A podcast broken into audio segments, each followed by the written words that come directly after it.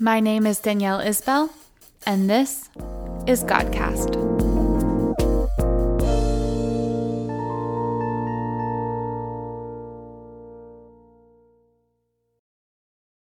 Today we have part two of Alex Cook's interview. As a refresher, Alex is a muralist, painter, and musician, and his murals are deeply rooted in his spiritual and religious beliefs. You can learn more about his work as a muralist in part one. This episode focuses on Alex's religious and spiritual journey. It is deeply grounding, insightful, and I can't wait for you to hear it. Here's Alex Cook, part two.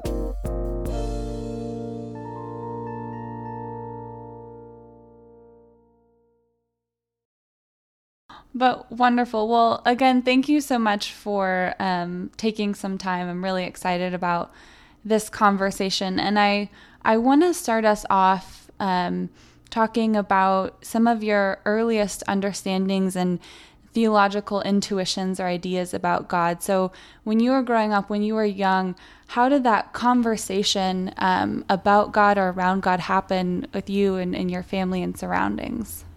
Yeah. So I was raised in the Christian Science Church, um, and I am a Christian Scientist now. Um, and so I grew up going to a Christian Science Sunday school, uh, and by the time I was, uh, I sort of got it, but I sort of didn't get it, um, and I stopped going to Sunday school when I was around 12 years old.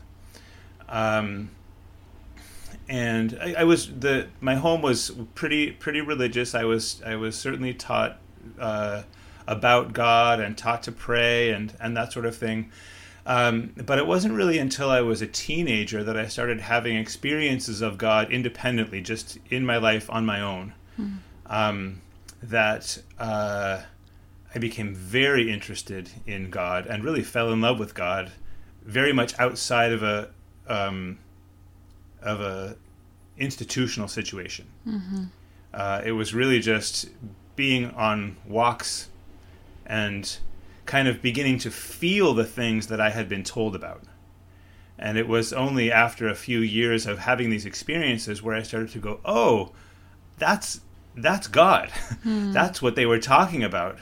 Um, you know, feelings of of you know a universal uh, a universal love that was not dependent upon my emotions or my feelings or what somebody did or didn't do. Hmm. Um, you know, I, I, very specifically, I remember being, you know, maybe 17 or 18 years old and just being out on a walk in the middle of the night and just from out of nowhere feeling love just is and it's not dependent upon me but it has everything for me hmm. um, and it was just the greatest feeling I had ever felt. And then as I thought and thought and felt and thought and thought some more, I thought, oh, you know, this is the real thing of what I've been told about for years. Mm-hmm. Um, and then, because it was so wonderful, it became the most important thing in my life. Hmm. Uh, and, and I and I really became very very dedicated to it, and that began, you know, the lifelong navigation of uh, living a religious spiritual experience that's informed by by life but is also in relation to texts that don't change. Hmm. There's a lot I want to pick up in that. Um, so I didn't realize that you had a Christian science background, and actually, that is um, how my partner was raised. Ah. And ah. so I have maybe a little bit more familiarity with people with it than people who were not raised in that background. So I'd be curious if we could hold on that for just a moment. I think that there's a lot of people who don't have a understanding of what Christian science is in relation to other Christian practices. I think some people um, confuse it with Scientology at times. So if you could perhaps provide just a quick primer, you know, what is core to Christian science and um, what is perhaps compelling about that way of relating to God and others? Mm-hmm.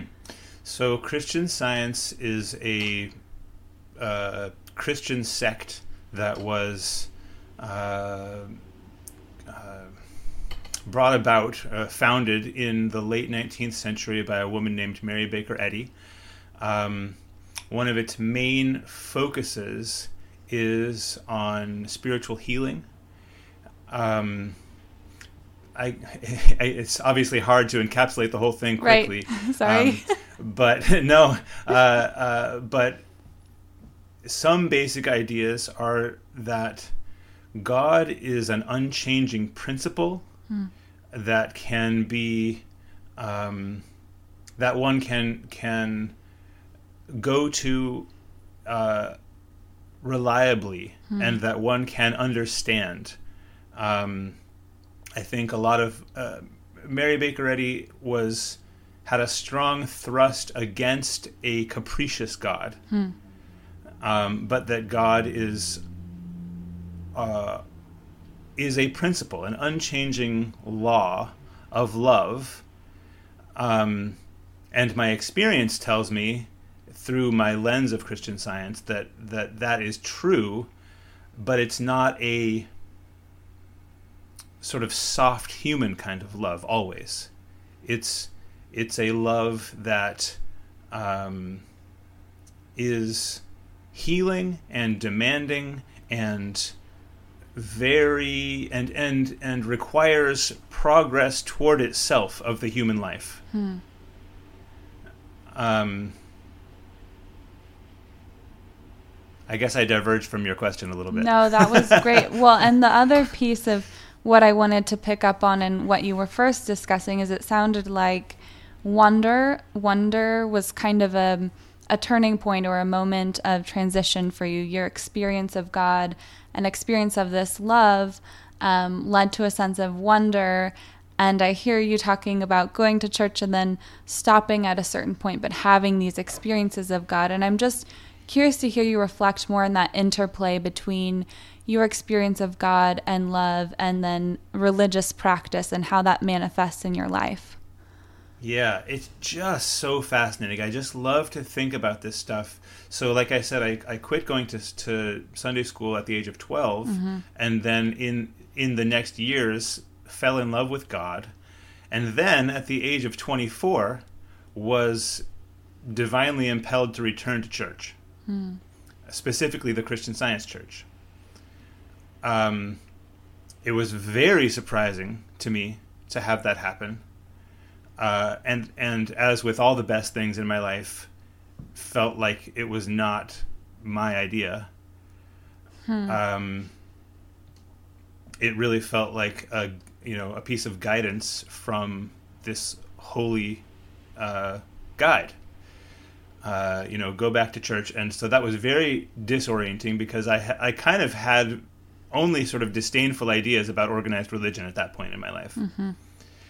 Um, but there were basically to make a, a, long story short i was in kind of a kind of a dumb relationship that wasn't going anywhere i wasn't feeling that great and i didn't wasn't even praying exactly but just had this idea that said like the thing you need is structure and and you're going to find structure at church it was as simple as that hmm. and it felt like the voice of god and i thought well that feels right i'm going to go with it and i went back to church and um, for quite a while, for for some years, going to church was pretty uncomfortable. Hmm. But but I did it because I knew that that you know I didn't know anything better than God, and nothing was safer than doing what God told me to do. So I continued going to church, um, and I had a lot of my corners rounded, and I had a lot of um, humbling experiences and a lot of, of um, exalting experiences. Um, and, you know, where I found myself some years later really at home with church, uh, really able to uh, receive good things from it, and definitely as importantly, really able to make strong, vibrant contributions to it. Mm. Um, I went on to, um, I mean, nowadays I work for churches a lot. Like I'm very, very involved in church, not only in my personal life, but in my professional life. Um, so I have just gone through a lot of transformations, not only in my interior spiritual life, but with regard to how to be at peace with institutions, how to participate in church, how to forgive church for its shortcomings, um, how to uh, really be so grateful for all the things that, that church does for me and the world. Um, yeah, it's it's really it's really been a, a, a path, a navigation that I continue to navigate. Can you talk about that um, forgiving institutions a little more? I think a lot of people have some hesitation or experience with institutions, specifically religious ones, that were harmful or hurtful, um, but have also experienced love and peace and joy from those same places. Maybe I should just speak for myself in this, but that's an experience I've had. Um, Yeah. So, talk a little bit more about that forgiving institutions and being a part of them. my sense of uh, my spiritual path has sh- has shown me anyway that uh, we are constantly being uh, being led to not throw out the baby with the bathwater. Um, that's my sense of of grace. You know, if people or institutions were defined by their worst act, we're all screwed. You know, uh, nothing works if people are defined by their worst days, by their worst actions. Um, so if we are sincerely seeking the good, the best, the holy thing, we find it in we find it on earth in imperfect places. Um, so my desire to hold to the good required me requires me again and again and again and again to forgive the human imperfections that are right next to holiness. Um, at the beginning, that was really hard to countenance because we want perfection to just be perfect on its own. But in the human world, it is stitched right into human life. Um, So my sense is, I, like I said, I felt like God, the holy thing, has led me to church, and church is my place. Then, when I'm in church, I find all these imperfections and things that I like either don't like or like make me uncomfortable or whatever. But God, God wants me at church. Mm-hmm. So I'm really stuck between a, a rock and a hard place. And I think that's what so much of spiritual practice is like and mm-hmm. and and that is redemption. That is redemption. Is being stuck in a between a rock and a hard place again and again and again and again. And after a while you get used to it and you go, "Okay, well, you know, God is redeeming me. Praise the Lord. Thank God that God is redeeming me." And um you know, after a while it uh, it starts it stops being surprising that you find yourself stuck stuck between a rock and a hard place and you realize well this is just how it works. Um, and having those resolutions you know the, the the rock and a hard place situation means that something has to shift. Either church has to change or i have to change you know? Um, and sometimes it's church that changes. And sometimes it's me that changes. But it's always the weak the weak link has to give up the ghost and has to be replaced by the nature of god. Wow. um, whether it be in the institution or in myself or both but the whole thing is about bringing more of the spirit into practice. Uh, and when that happens just one more thing. Yeah. when that happens um, that is healing. And when that happens, it makes me go, "Oh, that I want more of this." You know, I I want the thing in me that was resistant or angry or disdainful or whatever. I want that to be destroyed. Um, so that's that's what forgiving institutions looks like to me. It's be, it's just because I want to keep holding on to God. Hmm. Yeah, that's beautiful. I mean, um, if we could live our lives constantly remembering that no person or institution be, should be defined by their worst act, I think our ways of being with one another in this world would transform. I mean, I, mm-hmm. um, that's really, really powerful. And I think, um, I'm thinking about, uh, I, I believe I heard from the event we did together with, um, Shelton that you have worked in prisons. Is that correct?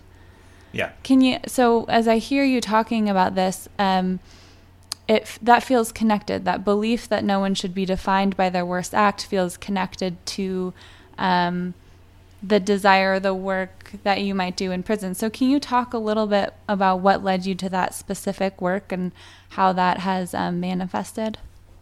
Sure. So between uh, 2007 and, and, 2014, I worked as a volunteer chaplain at a jail here in Boston. Mm. Um, and again, as with as with lots of the best things I ever did, and I would put that on the on the list of the best things I ever did.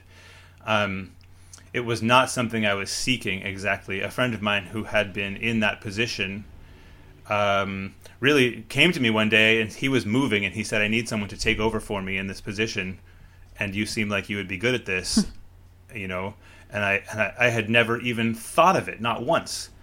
Um, and he said, "Well, you know, give me make give me your decision in a in a week or two. Um, and the the rule that um, I deferred to in that situation, it was something that that had been coming to me over some time, was uh, if you are given an opportunity to do something good do it. Um, so I thought, this is good. It's really outside my comfort zone. I don't know how to do it, but my rule tells me when I've been given the opportunity to do something that will enable me to do good and probably like grow me a lot, do it. So I said yes, not knowing where it was going to go, and it ended up being like I almost quit being an artist and became a became a, an army chaplain. because of how much I loved that work. Mm. Um, it was so so substantial, um, and I learned so much more about the Bible and my religion and how to communicate and all of these just incredible spiritual concepts through that through that work. One of them being uh, this concept of of endless grace and that people are not defined by what they have done it's just they just aren't defined by that. People are defined by their ability to grow in grace. That's what defines people. Hmm. You know, people are defined by by what they love. So I found that uh, it, it really wasn't wasn't hard even. Um, I you know this concept of of love had been had been basic to me for years. You know, your job is to be an expression of God's love so I went into this space, and very quickly, I remember the first time I was sitting across a table from this guy who had requested a chaplain visit, and it's the first chaplain visit I've ever done in my life. Um, and I was sitting across from this like nervous kid who like was telling me about his drug problems, and he had you know uh, committed a robbery because he needed money for drugs and stuff. Um, and I just had this feeling of like this is so familiar. This is so like natural to be sitting with this person talking about his life, trying to be helpful. Um hmm. it just felt so so natural to like try to be a support to this kid. Uh, it wasn't about judgment of him at all. It was in fact like take all of judgment out of this. Mm-hmm. It just doesn't even belong in the room mm-hmm. because who cares what happened in the past. The whole thing is to bring more of God onto planet Earth. Hmm. Um, it's not about putting anybody in a box or a category or like that's all God's job. My job, our job, is in this conversation to bring God's love to bear hmm. and help life help help this person's life be more bear more fruit. Hmm. Wow. I feel like I've heard in you talking several times this notion or sense that you weren't doing something specific when you encounter the voice of God or encounter um, someone offering you an opportunity to serve as a chaplain in a prison.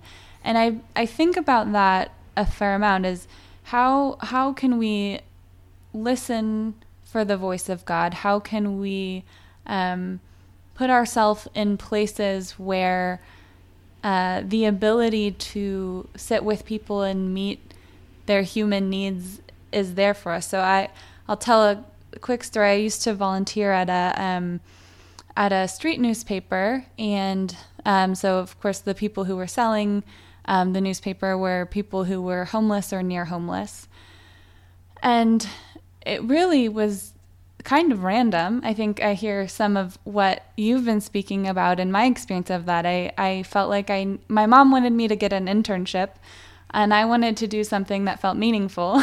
and I ended up forming a friendship with one of the um, people who would sell the newspaper, and he was near blind, and he would. Um, he asked me if I would start taking him to church. So I started going to church with this person who um, struggled with having a secure, safe place to sleep at night. And he was also near blind. And so there was this really incredible, it was very spiritual for me every week when we would take communion and we would walk together to the front of the church. And I had this, it was just this deep sense of, I was just in the right place at the right time. And I wasn't trying to do something spectacular or spiritual. I was just, I had the ability to put myself in that place where there were people who had lived a different sense, a different life than I had. And I think so mm-hmm. often we form our communities based on people who are like us and based on people who have the same set of circumstances and therefore have you know, I, I'm not as able to meet some of the needs of the people who are like me because um, hmm. because we don't we don't have as many material needs as a lot of people out there and I think it's being able I, I just I've sometimes imagine what would it be like if our communities were formed um, in such different ways where we were with people who had completely different life experiences than us, who could feed us and we could feed them in different ways. And I think it's one of the sadnesses of our world, even right now in COVID. I mean, uh, it's it's hard to go and be in those places right now, and I think that's a it's a loss. And um, I, I'd be curious, so to maybe bring this back to hear you reflect a little bit on. Um, how how do you listen? How do you keep yourself open to the voice of God and um, to you know whatever that call might be for you next? Mm-hmm. To me, a really big piece uh, has been learning more and more that kind of the things that I do are not about like skills that I have. Hmm. It's not about me personally. It's about God can just do whatever God wants to. Um, and God knows me way better than I do. Anything that I know about myself, I've learned from God. Hmm. Um, so I, over the years, have been disabused of this sense of a, I'm in control. I don't want to be in control. When I'm in control, things are small. Hmm. Um, and that's a learned thing. I have learned that over the years. Things go better when I let God be in control and trust that really good things can happen that I don't even begin to know about. Uh, so it's been this process of kind of getting myself out of the way and just being willing to encounter the the basic principles that I know are true about God: universal love, um, possibility, healing, um, inclusion, uh, just all these things that when I when I encounter them, I feel great. I feel alive. Uh, I feel like what is happening is meaningful. You know, um, all of that is navigation. Like very often, it's like trusting the feeling of meaningfulness more than doctrine. Um, uh, you know, I think the, the the the spirit gives life and the and the letter kills. You know, like that's a familiar concept. And I think being an artist has has really made me put that into practice. Mm. You know, um, trusting the feeling of life, even if it's different than what it seems like I'm supposed to do or what other people do, because I think God speaks in feeling. God speaks in a sense of meaning. Um, you know, it's a few times God has spoken to me in words, but much more often it's been just a nudge, a feeling. Um, yeah. Mm. So so I I I value listening, you know, so much, and to me it just means being open, um, and continuing to be interested in what what feels right.